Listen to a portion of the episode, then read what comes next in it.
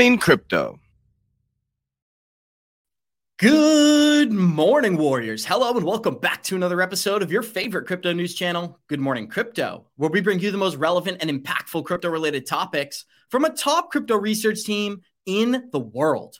I'm your host, Abs, joined by several members of our 3T family this morning. We got Gonzo, also known as Super G, joining us on this Monday. Andrew Cashflow, aka the Cashflow King, is going to be here. And we got Johnny Krypto running late as usual on this Monday morning. So I'm very excited for today's show. Today on Good Morning Crypto, we'll be discussing how the SEC is currently reviewing the approval of Bitcoin ETFs in America, unlocking massive amounts of capital for the world's largest cryptocurrency. As the largest asset manager on the planet, stated that crypto has the potential to transcend fiat currency. As Jeremy Hogan summarized the Ripple ruling, telling the XRP community an appeal is extremely unlikely from the SEC. And with the SEC losing their case against Ripple Labs last week, Brad Garlinghouse breaks down the details, showing our community how American institutions now have the green light to use XRP. Our show is available on your favorite podcast platforms like Spotify and Apple Music. And for those of you listening via podcast, our show is live on YouTube Monday through Friday, 11 a.m. Eastern at the 3T Warrior Academy channel. So, Gonzo, you know what's exciting about Monday episodes is we get two and a half days to prepare. And believe me, we prepared for today's show. But, guys, we got 240 live listeners already here. Show us some love and smash that like button because today it's going to be a very special episode. But, Gonzo, first of all, how you feel, my friend? Thank you for being here. Um, I'm feeling outstanding, Abs. Good morning. Good morning, everybody. Uh, you know, I wasn't sure if I was going to be able to come on. We're, we're kind of testing things out, so we'll see how the data holds up. But I'm literally on a cruise ship right now on our way to Cozumel. Like, if you looked over there off camera, like Shelly's kind of passed out sleeping, so I'll try not to like yell and scream. But yeah, man, I just been. Uh, we left on Friday. We flew into Miami, uh, and we were there overnight on Friday, and we left yesterday. The the ship uh, had some issues, so we left kind of late. So it feels like we're like flying down the ocean, but yeah, man, uh, it's just it, has been really relaxing. It's been really, really nice.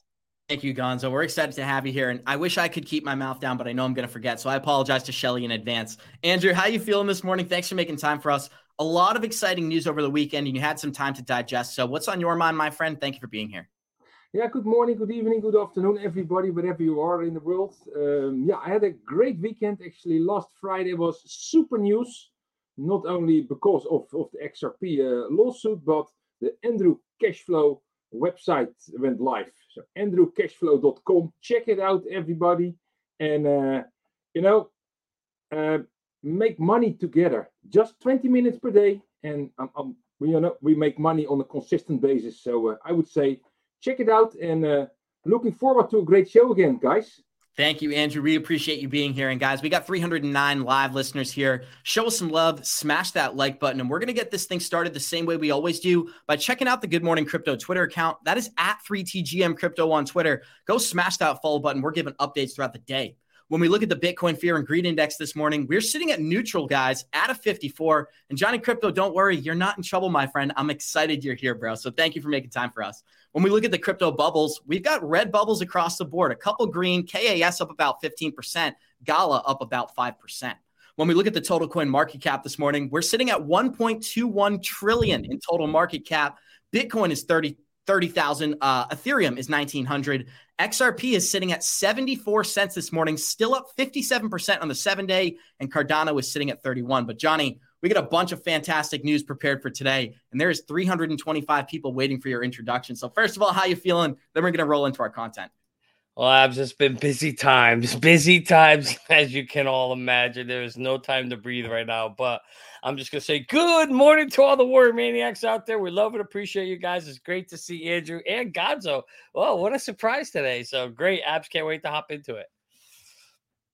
Thank you, Johnny. And what I'm excited about most is this video we are going to share. I'm not sure if I'm having technical. There we go. Finally got my screen to share.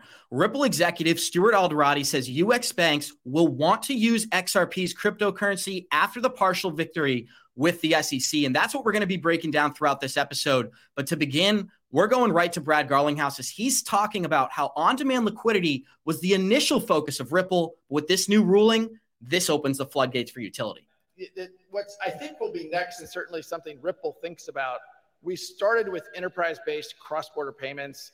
We talk about there being four kind of primitive pieces to blockchain based technologies liquidity, compliance, I'm going to miss uh, liquidity compliance, custody, and tokenization. And Ripple really aspires to be more than just that kind of liquidity and cross-border payments. I think you would expect that we will expand into some of the, uh, some of those other areas, either organically or through acquisition. And I think we'll look at let's make acquisitions in markets that are friendly to these technologies. Uh, on the previous panel, you had representation from the UAE, you had representation from Switzerland. These are countries that are providing the clarity for entrepreneurs to invest, and that allows a company like Ripple that is larger. We have a billion, more than a billion dollars of US dollars cash on our balance sheet. We want to deploy that to grow both organically internally, but also inorganically through acquisition. Now, there's a lot of rumors about what Ripple's going to need to do in order to pay the $700 million fine. And guys, it is not what people are making it to seem, but let's stay focused on what we're on now. Johnny, how do you feel about Brad Garlinghouse statements? Now that we got a ruling in, in America, does this open the floodgates for utility well beyond on demand liquidity? I mean, it most certainly gives them a chance to play on an equal playing field now, Abs. That's the difference. Right before they had kind of been put in, you know, handcuffed and what they could and couldn't do. Now at least they're finally open, if that makes sense. So I think from that perspective, it's exciting that you're going to be able to have them at least have a chance to play on the same grounds. But something that's important is what Brad said. He's like, hey, we started out as a cross border company, but now we're going into custodial. We're going into another keyword. You hear what he said? Tokenization. So, I mean, he, you know, they're smart. He's to, I mean, any company when you want to survive, you, although I think he's doing a little too quick, you, you can't do them all at the same time, but you can see he's going to expand the company's scope and what they want to do and what they want to be. Of course, you probably should be one thing before you're expanding to all these other. But at, at this point, they're expanding into all the places to play. So, you know, maybe they're checking to see which one actually sticks. You know, they see these four big areas that they want to play in. And it seems like rather than going after one, they're going to go for all four and kind of see if where they can cement their ground. That that's my guess, or at least that's what it sounds like. Thank you, Johnny. And we got 380 listeners here. This Friday, we had Tony Edward do a live interview with Brad Garlinghouse on Twitter. And Brad said something he's never said before when it comes to XRP and the utility flooding into this network. We're going to play this brief clip and kick it straight to Gonzo. Here we go. For the future of Ripple as well oh, yeah. as XRP. So, look, the implications for XRP, I think, are profound, right? So we've been had this artificial pressure kind of sitting on top of us that weight is lifted. It was a very, very, very heavy weight, but based upon a very, uh, in my opinion, bloated bureaucratic organization sitting on top of us. Uh, you know, for so that's I think we're going to see more entrepreneurs, more developers starting to participate in the XRP community, the XRP ledger activity. That's fabulous. And as I think I was saying right before I was breaking up, that the, the dynamic there are uh, dynamics of the XRP ledger which are far more efficient and and make it better for certain use cases and I think that'll be good for the whole community. Period. You know, for Ripple, look, it, uh, I mean, somewhat similarly, obviously, our technology stack is really built on top of the XRP ledger. Uh, and you know we'll continue to invest heavily there's things we haven't been able to do uh, that now we have clarity you know again if you go back years i've been the words i want a level playing field and i want clarity for the xrp community and really for crypto overall the next topic of conversation we're going to break down is how Congress is now has incentive to act Gonzo, with XRP being the only token besides Bitcoin to receive clarity in the US. This is something we've talked about for years, but the day is finally here. What is your response to Brad Garlinghouse statements? Yeah, you know, it's disruptive technology. And I've always felt that I was always excited about what's to come in the future, things that we haven't even thought of that they're going to build. And it was very telling when he did his media tour last week I think it was on Friday, and they had asked him like, "What's the future of XRP?" or talk about some future use cases, and he mentioned that when you know before the ruling had come out, they were afraid to kind of make comments about that because the SEC had attacked them and kind of use that whole marketing thing where he didn't want to do anything that was considered marketing because they still didn't know how the ruling was going to come out and they were cleared of that and so he was able to kind of start talking and now you see all these interviews but like you said, it's disruptive tech. I think the very next thing to be looking at is tokenization, right? Uh, and yep. and you start to see the narrative, right? It's not just Brad Garlinghouse talking about tokenization. You have um, Larry Fink talking about tokenization of assets, right? Um, and so, yeah, I, I, think the sky's the limit uh, when it comes to the future of XRP. Johnny Krypto, there's been a lot of people in the mainstream media trying to paint this as a win for the SEC, but luckily, there are some people who tell the truth in the industry, and we're a couple of them on this program. Blockchain startup Ripple is confident that US banks and other financial firms will start showing interest in adopting XRP for the use of cross border payments after being considered not a security. The San Francisco based firm expects to start talking with American financial firms about using its on demand liquidity product which uses XRP for money transfers in the third quarter of this year. Let's pause here before I go through the remainder of this article, Johnny. Are things moving quicker than you anticipated? What I was shocked by last week is when we got a ruling in this case, many, if not all, of American exchanges quickly began to relist XRP. Do you think we could see something similar with financial firms where now that they don't have this regulatory hurdle to overcome, they have the green light to start using this technology? Um, uh, am I shocked? Listen, whenever there's money to be made, no, I'm not shocked that they were ready to go. I mean, they all have been wanting to list uh, XRP for the longest time. And we keep talking on this show, you know, when are they going to relist? When are they going to relist? Well, you got your answer. they released it within hours. So it goes to show you they had everything all set. They knew, you know, they probably had made the decision months ago that whenever the decision came out, if it was not a security, they were going to release quickly. So they were already in position to literally flip the switch. Um, so I'm really not surprised there. We probably should have seen that coming, to be honest with you. Uh, in terms of adoption of the use of the technology apps, that's a completely different question. You know, flipping a switch to be able to sell something on an exchange that you already sold is one thing adopting a technology and implementing it into your whole entire system and building your whole infrastructure on it is a completely different underhaul. That's a big lift. Now, so no, I don't think it's going to happen as quickly unless I'll caveat it with this. Unless behind the scenes the past 3 years they've been working on it anyway and playing with it and testing it. I don't know if they have or haven't. We haven't heard a lot of, you know, these things are other what we call NDAs, non-disclosure agreements. So they're probably working on the technology and not telling us. So if a lot of that was going on in this past three years, then the answer to your question is yes, you'll start to hear some news pretty quickly.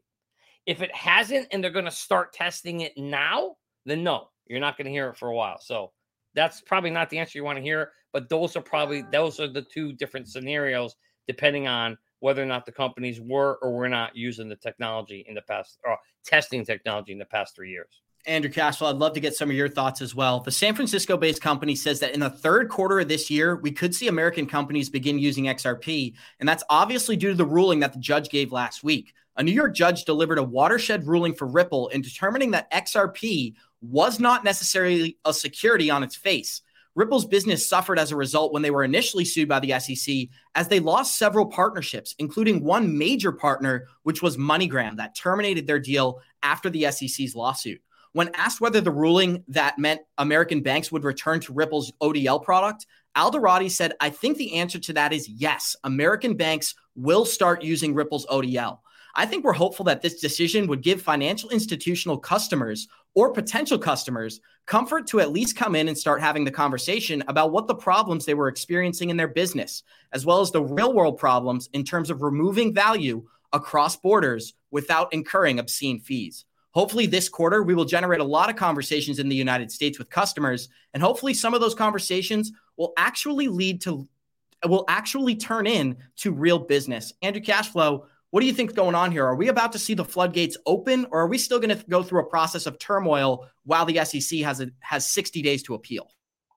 You know, if I was a major bank or a, a, a major institution, I would already have maybe a small team, but I would have a team developing and exploring XRP cryptocurrencies.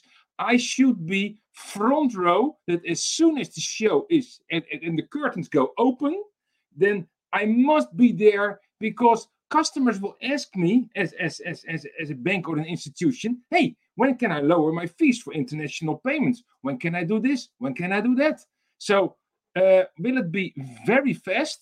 Like like like Johnny already said, he is pretty pretty right. Uh, not very fast, but faster than, than we can imagine. You know, uh, maybe in in in imagine what will happen in a year. You know, a year in crypto land is we the whole world can can turn yeah the whole world turns around the sun in a year but a lot of stuff also happens in the crypto uh, arena Absolutely, Andrew. And you know what's exciting is right now we've got companies that are are managing trillions. And I want to say the name BlackRock. Don't shadow ban me, YouTube. BlackRock just came out this past weekend and said they're ready to start using this product. All they needed was regulatory clarity, and we're going to talk about it now. But Gonzo, I'm going to you for this next topic. Ripple now sources most of its business outside of the US due to the initial suing by the SEC. Ripple has over 900 employees globally, with roughly half of them, about 450, residing in the United States. XRP uh, is used by the company Ripple as a bridge asset for money transfers from one fiat payment into another. For example, you can send US dollars to Mexican pesos and solve the issue of needing pre funded accounts on the end transfer to wait for the money to be processed. Anybody who doesn't know, Swift is just a messaging system. Ripple really transfers value. And this is the moment we've all been waiting for. Gonzo, I'm yet to hear your opinion. So open take, the floor is yours. Um, so I I think that uh, you like when you hear Bank of America, right? When we were talking about Bank of America a few months ago, you know, they were saying that hey, they're just waiting for the resolution of the lawsuit so they can start doing what they want to do. So you would think that um, when it comes to technology, because it takes time, they would already start implementing kind of like the rails and start building this out just to be ahead of the curve, right? Because anyone that's going to continue or start building from this point forward are probably behind anyone that was already ahead of it or people that were already in the space. Um, and but I think implementing the technology when it comes to like banks and things like that is a little bit different than when you're talking about like as an investment thesis when you talk about like these hedge funds and are we going to get like an XRP ETF or something like that. Um, I think that's a little bit tougher because those guys are really bound by regulation and laws.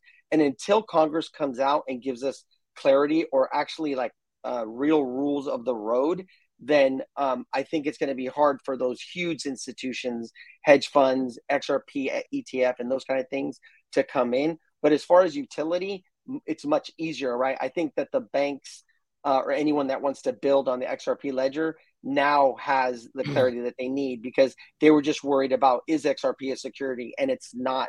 So now they can start building on those platforms. Johnny Krypto, we got 521 live listeners here. Show us some love and smash that like button. Yet the, let the algorithm pump this out to as many listeners as possible. And look at this, Johnny. Katie Haun, the former U.S. Treasurer, or sorry, the U.S. Justice Department prosecutor, said an appeal on the recent court decision for XRP seems unlikely. And we're going to be hearing from Jeremy Hogan on that topic in and of itself. But I'm going to play the remainder of this Brad Garlinghouse clip discussing American adoption. And we're going to kick it right back to the group. Here we go.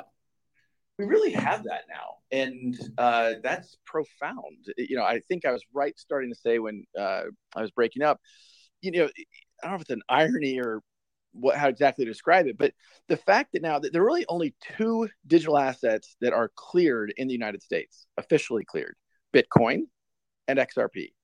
Now, Boom. I don't view that as a good thing. I just view that as a statement of reality of where we are right now, and I think it does for you know call upon elect- so we're going to talk about ethereum and he's going to say that congress now has to act because of that ruling but johnny you heard it for the first time ever out of brad garlinghouse's mouth for the first time in human history i'm going to make this a little dramatic here XRP is the first crypto asset to have clarity in the United States. If I told you that three years ago, people would have rolled your eyes. Here we are today. So, what's it mean to you, Johnny? Well, first of all, it's the second because we we there's been clarity around Bitcoin. They've been the SEC has come out and said Bitcoin is not a, a security. So I would say we have two, as Brad said, clear. But abs, everybody in our chat wants to talk about whether or not this thing is going to get appealed. And you actually brought up a tweet. So I think we should spend some time and maybe go around the group and get everybody's opinion on whether or not there's going to be appeal or more importantly, the likelihood of the appeal. And yes, by the way, we were able to secure Jeremy Hogan this Friday, Abs, as you said. So we will talk to him more about that. I think that's great. But it would be kind of cool just to go around and give our thoughts here because I think this is an important topic right now. So let me just start out by telling everybody this you have up to 20 to 21 days to appeal a court case, and that's it. So, you know, when did the, the ruling came out on the 13th? So that means the 20 days from that would be the 33rd, which doesn't exist. So we're talking like, I don't know, August 2nd or August 3rd, right? Somewhere around that date is what we're going to all be looking for to see if, if, um, if there's any uh, appeal okay so that's number one so at least we now know the time frame to look for August 2nd, August 3rd, 21, 20 days from the ruling. So now the question is Will they appeal? And I have my thoughts, but I don't know if I want to go first. So maybe go around the room or however you want to handle that. I'll go first, Johnny. So I think there's a couple things to note that are most important about this appeal. Number one is that if they if they SEC appeals and they lose in that appellate process, that now becomes precedent for the entire industry. That means they can take this Ripple ruling and apply it to any other project they decide to go after. That could be a huge loss for the SEC because if they lose in the appeal process, they would lose a massive amount of power. And right now, we know they're going off exchanges, but this show is about everybody in the group. Let's start with Gonzo and then kick it to Andrew. You know, I guess it just really depends on what what your theory is or what you believe, right? If you believe that the whole point of this was to create a new Howey test or Ripple test, then that means they're probably going to appeal it, right? Because they want to turn it into not just a federal judge's decision, but they want to turn it into an actual law, and that's mm. going to need to go to the Second Circuit and up to the the Supreme Court. You know, if you try to use logic, right, you can't really use logic because if we were using logic from the beginning, they would have never even been sued to begin with, right? So to say that it that you know the SEC would not risk it because it would turn it to law and they're thinking logically, well, they haven't been thinking logically so for me personally, what I'm doing is I'm just enjoying the moment, understanding that the appeals process is going to take some time. And for now, the monkey's off the XRP back. And so I'm just going to continue to do my investment thesis and I'm going to continue on that bag that I have set aside. I'm going to trade it, right? Because yeah. we're going to continue to see that volatility. We're going to come down to the floor, we're going to break up, we're going to break down and in that time frame, I'm going to continue to continue to stack more and more XRP by going from USDT to XRP and back and forth. So I'm just going to enjoy it and then let the attorneys figure out, you know, what the appeals process looks all right, like. All right, but God, so I'm not letting you off the hook that easy. You got to give us your thought. Are they going to appeal? or Are they not going to appeal? Yes or no? Give us, give us what you think. I, I think that people are caught up on it, and I think it's going to take longer for it to be a decision because remember, you still have that criminal case that we talked about, the aiding and abetting charge in order for any kind of appeal to go forward, that needs to be resolved first. They either they need to decide whether they're going to charge these guys criminally and try to fight that in court before they can even appeal. Because Deaton said you can't piecemeal the two cases, right? So that needs to be resolved. So if they drop those charges and they say, okay, we're not going after that, now we're going into an appeals process, then you kind of start that clock. Um, I would say if I was willing to guess, I would probably lean that um, this is going to make a new Howey test and that they're probably going to appeal it. Andrew Cashflow, I do want to get your thoughts as well. We got 566 live listeners out there. Show us some love, smash that like button. And before I get your response, Andrew, I think it's important we go through the SEC's response, or at least public response to the Ripple ruling. The SEC stated, We are pleased that the court found that XRP tokens were offered and sold by Ripple as an investment contract in violation of securities law in certain circumstances. The court agreed with the SEC that the Howey test governs the securities analysis of crypto transactions and rejected Ripple's made up test as to what constitutes an investment contract, emphasizing that the Howey and subsequent cases have held that a variety of tangible and intangible assets can serve as a subject of an investment contract. Further, the court rejected Ripple's fair notice argument, noting that the Howey test is clear and that the claiming ignorance is not a defense of violating securities law. We will continue to review the decision. That is word for word from the SEC. Guys, just take mental note here. What are they trying to promote? They're telling you right now, we control these markets. Don't feel as if you're safe. We're still looming. We're still circling the waters. That's what I take from this letter. Andrew Cash, I'd love to hear your thoughts. You know, it, it, this sounds like a crying child. No, I must be right, and I want to have it, and I'll, and watch out because my father is a boxer or, or whatever. You know, now I have the power, and I will do it. it it's it's so yeah ridiculous, and time after time, I'm asking myself, who SEC, who are you representing? Look at Europe. We have the MiCA law. You know, it's it's it's all prepared. It's there. You can take it over from us. It's it's it's not that difficult. Yeah, do not block innovation. So, second question: What do I do with my XRP holding? You know, I have the advantage that I went in below 25 cents years years ago. So, honestly said, I took some profits last uh, uh, uh, at the end of last week just because, yeah, I think you know, and and now I'm going to trade with those profits, and and I'm going to trade XRP with it. And but I also want to say to people, you know, everybody has his own entry point and based on your entry and also based on your uh, investment thesis or your investment strategy, you have different exit points. Do you sell everything at the same time, only a portion of it? So think what you do, define your rules, and stick to your own rules, and don't get influenced by others too much because if you get influenced too much, you always lose in the end, or you sell too late, or you buy too late. So think what you do, but uh, you know we are very in interesting times, and uh, I, we also see uh, some movement in other altcoins. Uh, I think you know, guys, in a couple of months, the, the party is going on, and uh, and we, we can make uh, we can make money. And I see Johnny pointing to Merlin. So uh, yeah, let's have an exit plan, baby. Take the profits. Yeah, yeah, and, crypto. Oh, go ahead. And in my in my course, you know, you learn the you learn the strategies. You learn exactly where to put based on your entry points, where to put your exit points. So first per, personalized. So uh, you know, we will help you with everything.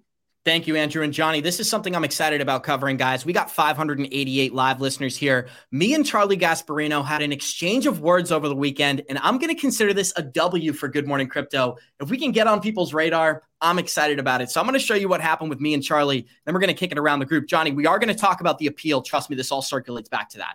So I said, what kind of behavior is being displayed from Charlie Gasparino with Fox Business? This is a clear example of the mainstream media not focused on the truth, but instead company objectives and an uninformed narrative. To be clear, Charlie stated that the SEC won this case and that Ripple lost. The real question is is he an uninformed journalist not doing his job, or is he purposefully misleading the community that follows him? Ouch. hold on, Johnny. XRP, XRP is not a security. Have a great weekend, everyone. Well, apparently, I caught the attention of Charles because I tagged this exchange he had with Brad Garlinghouse here, and he didn't address any of my questions, but instead looked for a spelling error that actually doesn't even exist within this quote. So, Johnny, I did want to get your thoughts. Charlie Gasparino is claiming that Ripple lost this case, but the big names in this space have not been supportive of Ripple. I didn't expect anything to change, but I didn't expect outright lies either. You tell me what's going on here, and then we'll circle back to the appeal. Well, I think unfortunately we're never going to get Ellie on the show again. So thanks. For, don't thanks don't for, say that. Don't say that. thanks that. for picking a boat with her boss. No, I'm just kidding. Hopefully we'll be able to get her back on the show.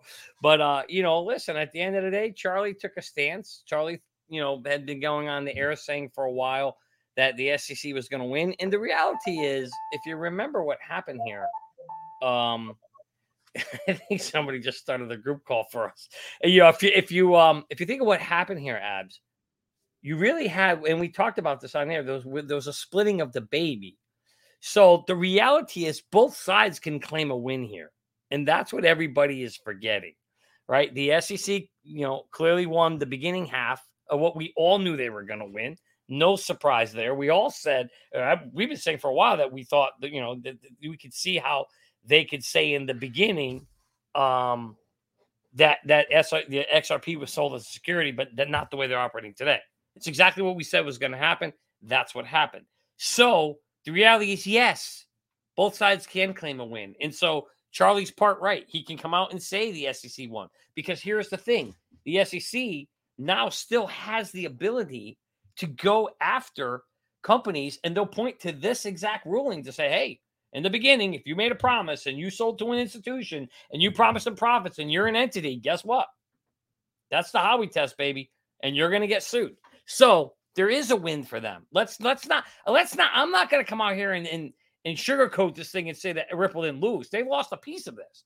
However, then you flip the coin on the other side and say, well, wait a minute, Ripple also won because the most important thing to all of us and to companies going forward, okay, is the fact that Ripple can be traded, or the uh, I'm sorry, not Ripple, XRP, the token can be used as a non-security. That is by far the biggest thing that we were all waiting for. So for everybody else, that feels like a win for Ripple. So you can make the argument on both sides, but if you're a smart man, you realize both both sides won. So going back to the appeal, by the way, Gonzo gave his opinion. I think Abs, you gave your opinion. Andrew, you didn't give your opinion. So before I give mine, do you think the SEC is going to appeal this case or no? What do you think?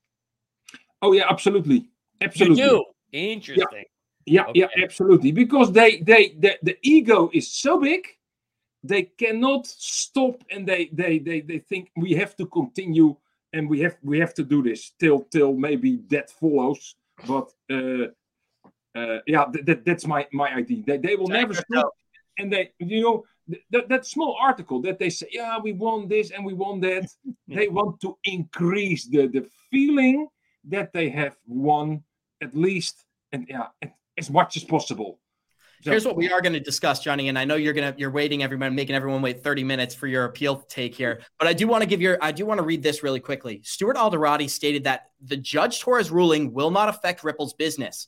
Although Judge Torres found that our sales directly to institutional buyers had attributes of a security and should have been registered, he said the business as is would not be affected by the component of this ruling as its customers are primarily located outside of the US. I just wanted to throw that in there before we get your take, Johnny. So floor's yours. No, I think that's really awesome. It's a good fine, Ab. So, so my take on the appeal is this. So, first you have, you know, I read a really interesting uh, attorney's opinion this week. It was really interesting. He said that he 100% believes this thing's going to get appealed because the judge made a ruling in such that she made it sometimes a security and not always a security based on the sophistication sophistication of the actual investor and that you really can't do that. And what happens is so she made a ruling that said, hey, if you're an institution and you're buying this thing and you you know you're you're you're educated in this space and you're buying it for profit, well, it's a security. But if you're an investor, a non-educated investor, and you're buying it off an exchange, it's not a security. And he said that's not really the way it can work. It needs to be one or the other. It can't be some half pregnant. So that's very interesting. And he was saying because of that reason, the SEC will appeal this thing and they'll win on that appeal and this will get overturned. That was his opinion. My personal opinion is when you look at the SEC, they got the win they needed. They can still go after companies and say they're security if they operated the way Ripple did in the beginning. The fair notice defense was lost by Ripple, which would have literally clipped the wings off of the SEC had they won that. They didn't risk losing that. So why go to court and risk opening up a can of worms when you already have a win? So, in my opinion, my take is they've got the win they want. They've already touted the win that they've got. They can still go after people. And so I would think that it would be foolish for them to appeal. I don't think they will, but we're going to find out in in uh, in about 13, 20, 18 days, something like that. We're going to find out. Crypto, you're lucky we don't do this show in person. I'm pretty sure the mobs would be surrounding you right now. You stated some things I definitely disagree with, but Gonzo, you got some thoughts. Whoa, whoa, whoa, whoa, What, what things do you disagree well, with? Gonzo's going to address. Well, no, I just wanted to clarify something. Uh, as far as the fair notice defense, they did not lose the fair notice defense. They lost a uh, piece uh, they only they exactly the piece of it that has to do with the initial sales because there was already determined to be an investment contract but they actually didn't lose it. Just that piece of it. That that was it. But um, there was another thing that I, I was going to. I got say, a quick comment uh, too because back to me, right? Yeah, John, you brought up ahead. something interesting, which is that you think you called it a win. You used the. I don't know if you meant to do that on purpose. You said now that the SEC won, you said those words. So, in your opinion, do you believe the SEC won this case? Who's in your pockets? What are you talking about? I said I I I described exactly this whole scenario. Both sides won. He said they split the baby. They he split the baby. Split both the baby. sides. Yeah. Are you not paying attention? Somebody wake up, abs. I think you've been reading. I think you've been typing too much. You're not paying attention. I said both sides won. The SEC got their win to be able to go after companies early on if they sold their token to an investment institution like Ripple did.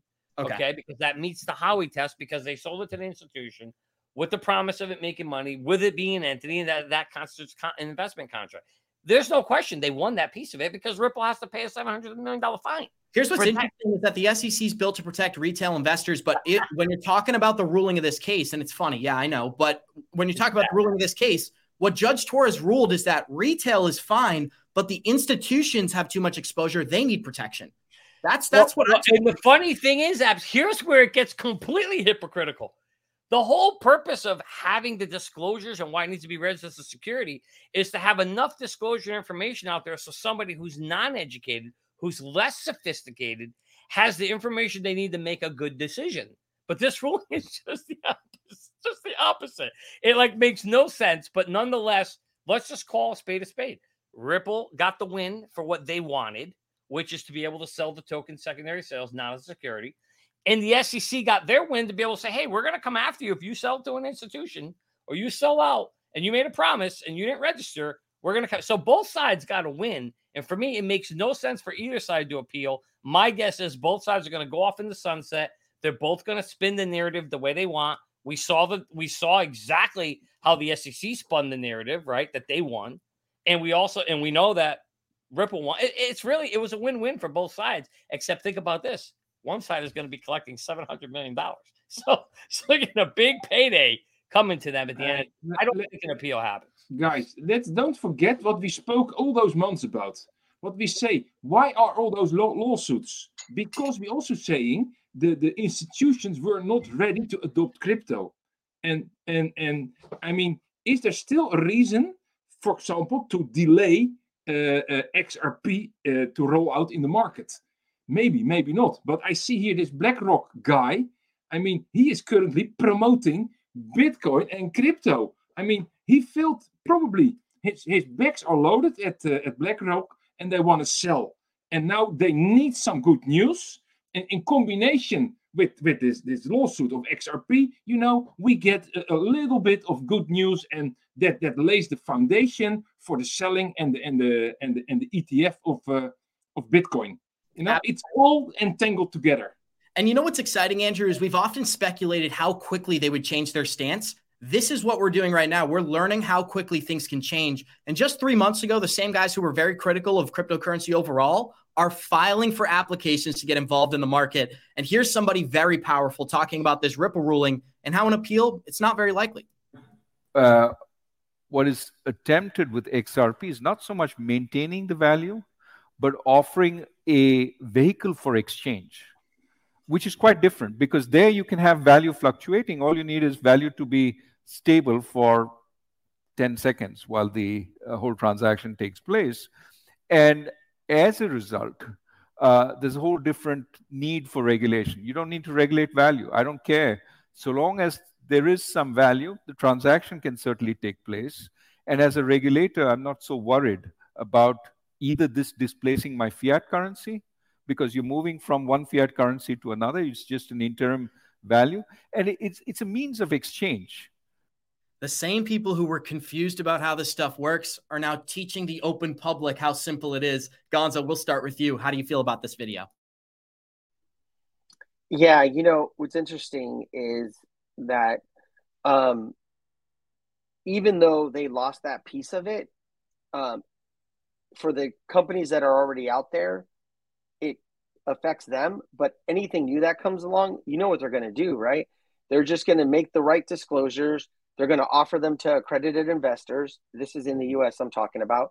And they'll make the disclosures and they'll be able to invest early anyways, right? And then once they they they bring it out into the open market, um, that's where we're, we're going to be able to buy it. So it seems to me like it's just another way to kind of do the same thing that they've always done of making the rich richer, right? because it doesn't they won't lose the ability to be able to invest early in these projects because they're already accredited investors. It's just it's going to be up to the protocols or the platform to do the appropriate disclosures right? and if you but, want um, the, the only difference though is when you want to now you know file register a security to do it right? To be able to allow non-accredited investors to play in the game abs that's expensive. That's where disclosures i mean they could be upwards on the on the order of a hundred thousand dollars or more we looked into this when we were doing pca and we're like holy crap so we kept it to accredited investors because when you want to play with unaccredited investors, it gets very, very expensive. So that's why I think what Gonzo said is true. They're just going to give it, they're going to say, okay, you know what? Here, only accredited investors can play. Non accredited investors are not going to be able to play unless companies have the money to file and do all the disclosures and everything. And then, then, then the non accredited investors can play too. Uh, it's just going to come down to how deep their pockets are whenever they launch these things. We're talking about how. You know, oh, go ahead. I was just going to say it's going to be interesting. I, would like to hear, you know, Jeremy Hogan's take on all that, like how this is going to affect the future of kind of venture capital and how they invest. If we're if we're yeah. correct in the assumption that we're making, so you guys will definitely have to ask them. Another thing we're going to have to discuss in the months going forward is Ripple's IPO possibly happening outside of the United States. Just because they won this lawsuit doesn't mean they have a good relationship with the SEC. And if they were going to apply to register in the US, the SEC is the one who would give them a green light. We got a lot of videos for today, but trust me, this one is worth watching as former chairman of the CFTC describes what his take was from the Ripple ruling. As Romaine said, there's a lot of news today. Among other things, that Ripple decision. Everybody's been waiting for it in this area, and it, I would say it's sort of Solomonic. I mean, sort of uh, there's something for everybody. Explain that decision and whether you think it makes sense to say sometimes XRP is a security, sometimes it's not. Well, we're still sort of waiting for the full opinion, or at least I haven't seen it yet. But from what I have read, uh, the judge decided for Ripple on some very important claims and therefore ruled in favor of its summary judgment motion, but allowed some of the SEC's claims to go forward. I think the key issue here is how does it end up interpreting the Howey test overall? You may recall the Howey test is what we use to determine whether a crypto token is a security. And it sounds like the judge leaned more into sort of Ripple's uh, camp than the SEC's in the sense that uh, it appears to say that unless the arrangement really uh, created some post sale rights and obligations between the parties, uh, then maybe it's not a security. Now, again, we sort of have to analyze the full decision to really make sure of that because the judge did allow the claims on the institutional sales to go forward. The institutional sales had a lot more optics and color around them that looked like normal security sales, whereas the retail sales. I just want to pause this. So when he says there's optics and color around them that make it look like a security, it's because Ripple was taking a product that that the SEC considers theirs. They were taking XRP, going to let's say JP Morgan, which they weren't, and saying, you can use it for this specific purpose. And because of that purpose, it should increase in price, or at least you should be able to use it for this reason. That's what makes it a security. And that never happened with retail. So it removes a lot of the turbulence from the market. But again, it doesn't necessarily protect institutions. We're going to play 30 more seconds and go to Johnny and Gonzo. Here we go. Uh, the programmatic sales did not. So we'll have to wait to see. Yeah, important. We have to wait and see. Fair point. Uh, there's a little irony, at least in the initial reports, that it's the institutional people that need protection and the retail people don't need protection. But let me ask you whether the markets you think might be getting it right, because XRP, the, the token, zoomed up. Last time I checked, it was 25, 27% up. Do you think the markets got this right? Yeah, I mean, it did, as did some other tokens. Uh, so, again, if the judge um, basically interpreted the Howey test in a more conservative way than what the SEC was arguing, then it is very significant. But look, it's still not going to resolve some of the basic issues we have of how do we regulate this industry. And that's kind of what I've been arguing all along. We've been too bogged down in these questions of is it a security? Is it not a security? That have prevented us from putting in place some reasonable standards to protect investors, but also to encourage innovation. And, and when he's talking about protecting investors, that's not me and you, Johnny. That's the billionaires he's talking about. But I'm going to give you the floor and then we'll move on. Well, Abs, he basically came out and literally said, he summarized exactly what we were talking about earlier. That's why I was saying there was a win on both sides. And that's what he was basically saying. You know, the SEC got their win on the on the beginning half of the uh, of the sale, and the and Ripple got the the most important part of the win that they wanted, which was secondary sales. You know, somebody said in here, "Well, if Ripple lost, why aren't they appealing?" In Ripple's mind, they didn't lose. The big battle that Ripple was fighting for here was secondary sales, where they didn't want it to be called security. They won that part. So I don't know why people are confused. They're not going to appeal. They won the part they wanted to win.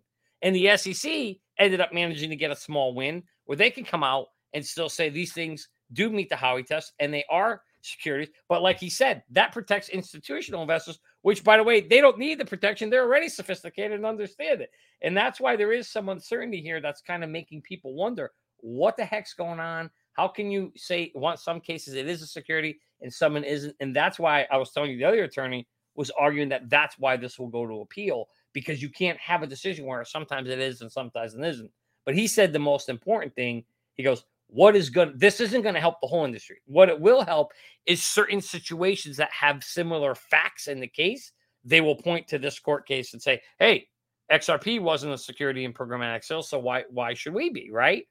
But he's spot on where there still is some uncertainty. Why? Because Congress has to do their job and come out and say, "Hey, this is what in the cryptocurrency space." This is the test. They have to create a new test, a cryptocurrency test. I'm not going to call the Howey or Ripple. They need to create a cryptocurrency regulation, you know, that says this is what it, it is and whether it's a security or not security. And until we get that abs, we're just going to have this continuation back and forth forever. Gonzo, I think one of the biggest questions is how does this affect the rest of the cryptocurrency market? And that's what I want to ask you about. As somebody who knows a lot about Ethereum, and I'm not going to make the mistake of calling you the Ethereum expert here, but the Ethereum expert is you are the Ethereum expert of our group. Does this give Ethereum a free pass to be a decentralized commodity? This is the big conversation everyone's waiting to have. With Good this rule affecting institutional sales, who knows about Ethereum's initial distribution, but obviously right now it is decentralized. What did you take away from this case and how it may affect Ethereum? You know, I, think, you know, the CFTC has already called Ethereum a commodity. And, you know, you've already seen that they've given them a free pass. So um, I still think I'm of the opinion that Ethereum, whether it's right or wrong, um, has the the clarity that it needs. Um, you know, but we'll we'll wait to see how that kind of shakes out. Um, you know, um, there was a really good comment that uh, made about um, about the sales, about like you know why would the why why would the SEC um, appeal it um, because they see it as a win, and and that's a really good point, right? And so, uh, you know, like everything else, just like we had to wait for the uh, the resolution of the of this case, we're going to have to see the resolution of the appeal, right? Just like everything else. And in the meantime, all you can do is just kind of figure out what your investment thesis is and continue to kind of go with that, right? But I, you saw that in the price action, though, Abs, going back to your question, as far as those ones that were named securities, like in the Coinbase lawsuit and the Binance, a lot of them had price appreciation. Uh, Algorand did not. I'm not sure why. Maybe something about how Algorand was rolled out, but really the other ones recovered very nicely. Solana and especially Matic recovered very, very nicely. Um, and, you know, the whole market moved up. But overall, you know, we're still kind of, you know, we're waiting for the Bitcoin halving. And for now, that's what kind of rules the market.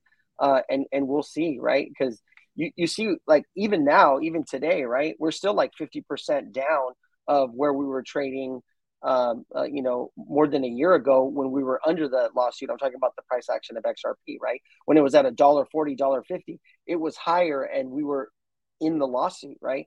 So right now we're dealing, we're trading fifty percent lower than that, uh, and we've got resolution of the lawsuit. So there's definitely still a lot of like kind of macro things that are going on. Not to mention, it's crypto, right? So uh, to me personally, it's very volatile and it's always being manipulated.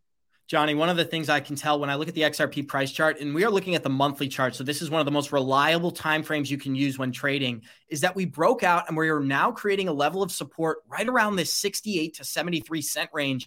And the reason this is so key is because the 78 cent range was considered an iron wall for any of the OG crypto investors. When we were talking about this currency before it was being sued, this price target right here, about 78 cents, was a level that XRP couldn't seem to get through. And we are talking about how XRP's ruling could affect Ethereum. Well, Brad Garlinghouse commented on this. So here's 10 seconds. And then, Johnny, floor is yours. I just view that as a statement of reality of where we are right now. And I think it does for you know call upon elected officials to you know lean in and make sure that that that dynamic that because they sued us and we got clarity and they've given clarity to bitcoin they won't even now confirm after having said it previously about Oh, he says about Ethereum. The end of the clip was cut off there, but he says they won't even confirm whether Ethereum is a security or a commodity. That's the biggest question in the market now. Johnny, we got 575 live listeners here. Ooh. Thank you for being here on this Monday morning. Show us some love, smash that like button, and believe it or not, we've got a groundbreaking article saved for the end of the show where Larry Fink, the CEO of BlackRock, is stating that cryptocurrency could pass fiat currency in value. We're going to break it down at the end of the show. But Johnny, what'd you think about Garlinghouse statement? Well, I mean, you know, we we know when you go back and look at what Ethereum did, they literally did exactly what Ripple did. So there's no question that early on, especially on this case now. But look at some of the facts. They uh, you, you heard Vitalik talking about, hey, we're gonna we're gonna we're gonna offer this thing. We're gonna build something. We're gonna raise money. Literally all the Howey testing. Literally, there's a video out there that actually describes each element of the Howey test and then he talking to each one of them. So if they operated like that, then there's no question about it that they would be would have been ruled as a security the way they launched. Now, again, I think it's almost very similar to Ripple, whereas today I don't agree that that ETH is operating as a security anymore. But I do believe when it launched, it was. It's literally the same thing.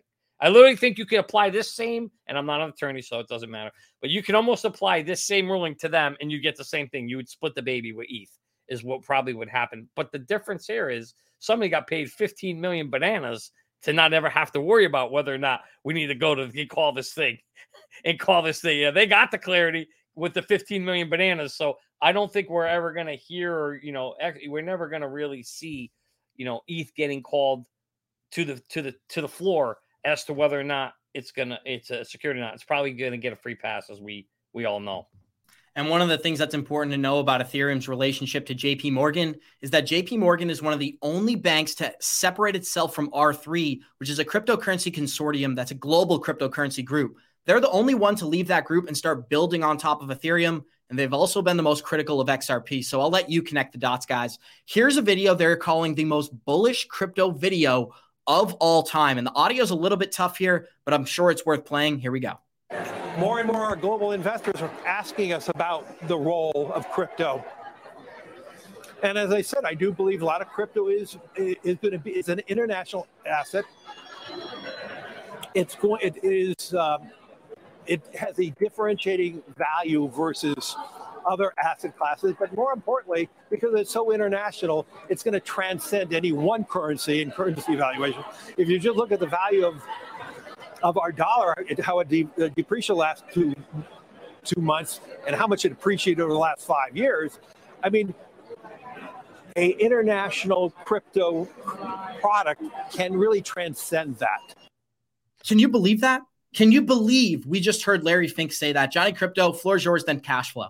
I absolutely can believe it because I know how the game is played.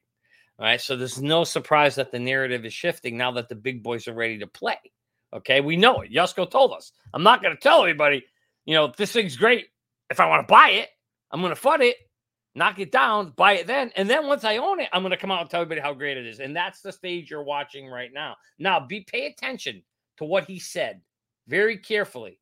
He's not talking about the whole altcoin market. He says cryptocurrency, but he's really talking about one. He's talking about Bitcoin because he referenced last week Bitcoin as an international asset. And he said it again today in this clip that you just played. He's talking about it being an internet uh, international asset. And when he when he referenced it last time, he was specifically talking about Bitcoin. So I don't want anybody to get excited that he's talking to hope because I don't believe he is. Now I could be wrong, but my opinion is right now in his mind, He's specifically talking to Bitcoin. Now, here's the, the silver lining of that it doesn't matter because the fact is, once money flows into Bitcoin, it's then going to flow into, to some degree, what I call the halo effect. Some of that money is going to, you know, overpour over the sides and flow into the altcoin market. So I think in the long run, abs, once they bring excitement and attention to Bitcoin, that is going to be a good thing for the overall entire crypto space. It's going to be like a high tide. I know I sound like a, de- a broken record. It's a high tide that raises all t- uh, uh, the high tide that raises all boats. Abs. That's what's coming, and that's why this is very bullish news. Andrew Cashflow, here's the remainder of that clip, and we're going straight to you. Here we go. A international crypto product can really transcend that, and that's why we believe there's great opportunities, and that's why we're seeing more and more interest. And that interest is broad based worldwide. Wow. I mean, we talk about XRP on this channel all the time, guys, but when you understand that this is much bigger, Bitcoin controls the market. If Bitcoin reached $1.2 trillion in market cap during the 2021 bull run, we're going to get a multiple of that during 2025. And this is a primary example of where that liquidity could come from cash flow. Floor is yours, then Gonzo. Have an idea how much fees there are they, they are able to make in this uh, in this area. I mean, uh, Binance was kicked out. By the way, also in Europe, Binance is kicked out. Uh, I had to transfer all my assets from Binance to to, to another uh, to another company. Um, imagine what is happening. We spoke earlier also in this show about tokenization of assets.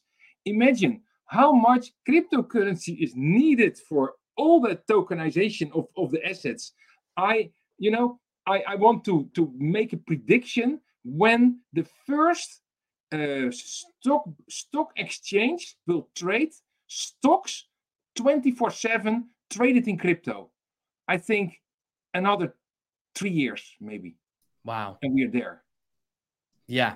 So I mean, I could see it, Andrew, and I think it's really likely that we're going to see spot ETFs for a variety of currencies. We're focused on Bitcoin now, but I think we could quickly see an Ethereum and even an XRP ETF over the next two or three years. What do you think about that? Yeah, you know, there will be more and more products. They will start with ETFs and, and, and, other kind of uh, uh, uh, instruments, and then slowly uh, all other assets will also be tradable in parallel with, uh, with, with, with crypto and, and, and fiat money. And I think uh, new partners and new players will come in the market and will take it over and they will make it because I want to trade my, my, my Bitcoin ETF. I want to trade it 24 7. Although I'm at, uh, at BlackRock, and I think BlackRock also has a path to do that. Uh, those, those, yeah, those uh, systems are not yet available, but I think they are working very hard to make that uh, to make that available. So you know Yeah. that that one trillion in Bitcoin, it will be multiple, multiple, multiples of uh, of that. Gonzo, we got about a couple of minutes left here. We're talking XRP price action, but we're also going to talk about why certain individuals are yet to address the Ripple ruling. And here's one of the most prominent people in crypto, Anthony Pompliano, describing that he thinks Bitcoin could never be controlled. Two questions. Okay. Do you think the Chinese Communist Party could, if they wanted to, control those four miners? No.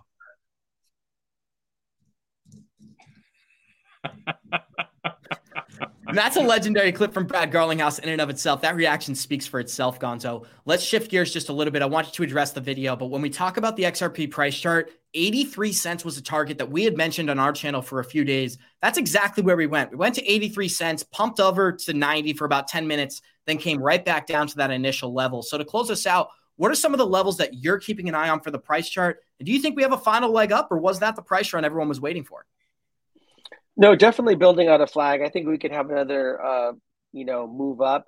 Definitely that sell wall is right there at 94 and 93 cents. So what I did personally is I've got them right there at 93, somewhere in the middle of the golden pocket. The golden pocket is a dollar 10, so you could do a dollar nine, dollar eight, kind of like what you were doing. And then in case we get really extended, the top of the golden pocket is about a dollar 29. So uh, you know, a dollar 27, dollar 28. And if some of those execute, great. If they if all three, like we get a candle wick that blows right through, then, then then that's perfect. But I do think we're going to come back down and retest that major trend line. And that major trend line that we've been respecting now for a very long time, depending on what the time frame is.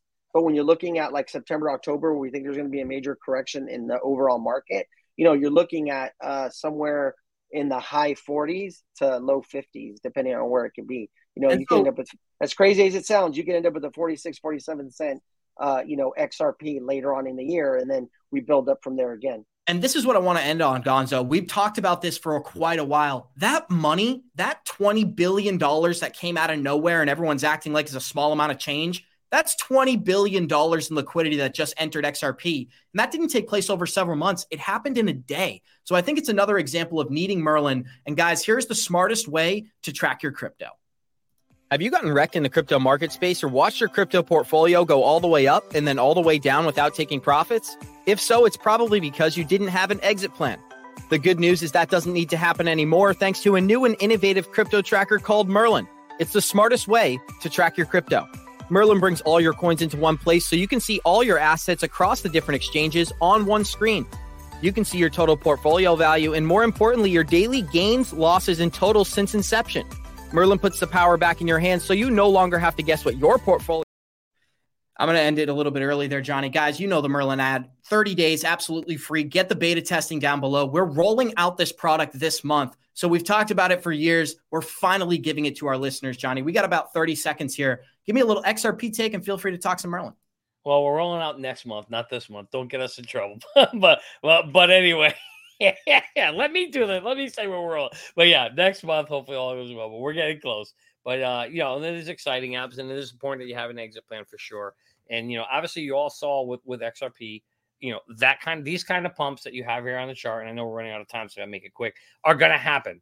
There's another bull run coming soon, and the nice thing is, everybody who gets in Merlin will be positioned to have their exit plans ready to go. So when these things start popping, as Gonzo and Mario gave on the air, you know, they weren't ready. They didn't know what was happening, but Merlin told them, hey, get ready. It's time to sell. So I'm excited that we're going to be able to put that power in the hands of the people. I can't wait, Abs. It's going to be very exciting. Thank you so much, guys. And we got 545 live listeners joining us. Show us some love. Smash that like button. This week, we're going to have Jeremy Hogan coming on the show this Friday, and that's pretty exciting news.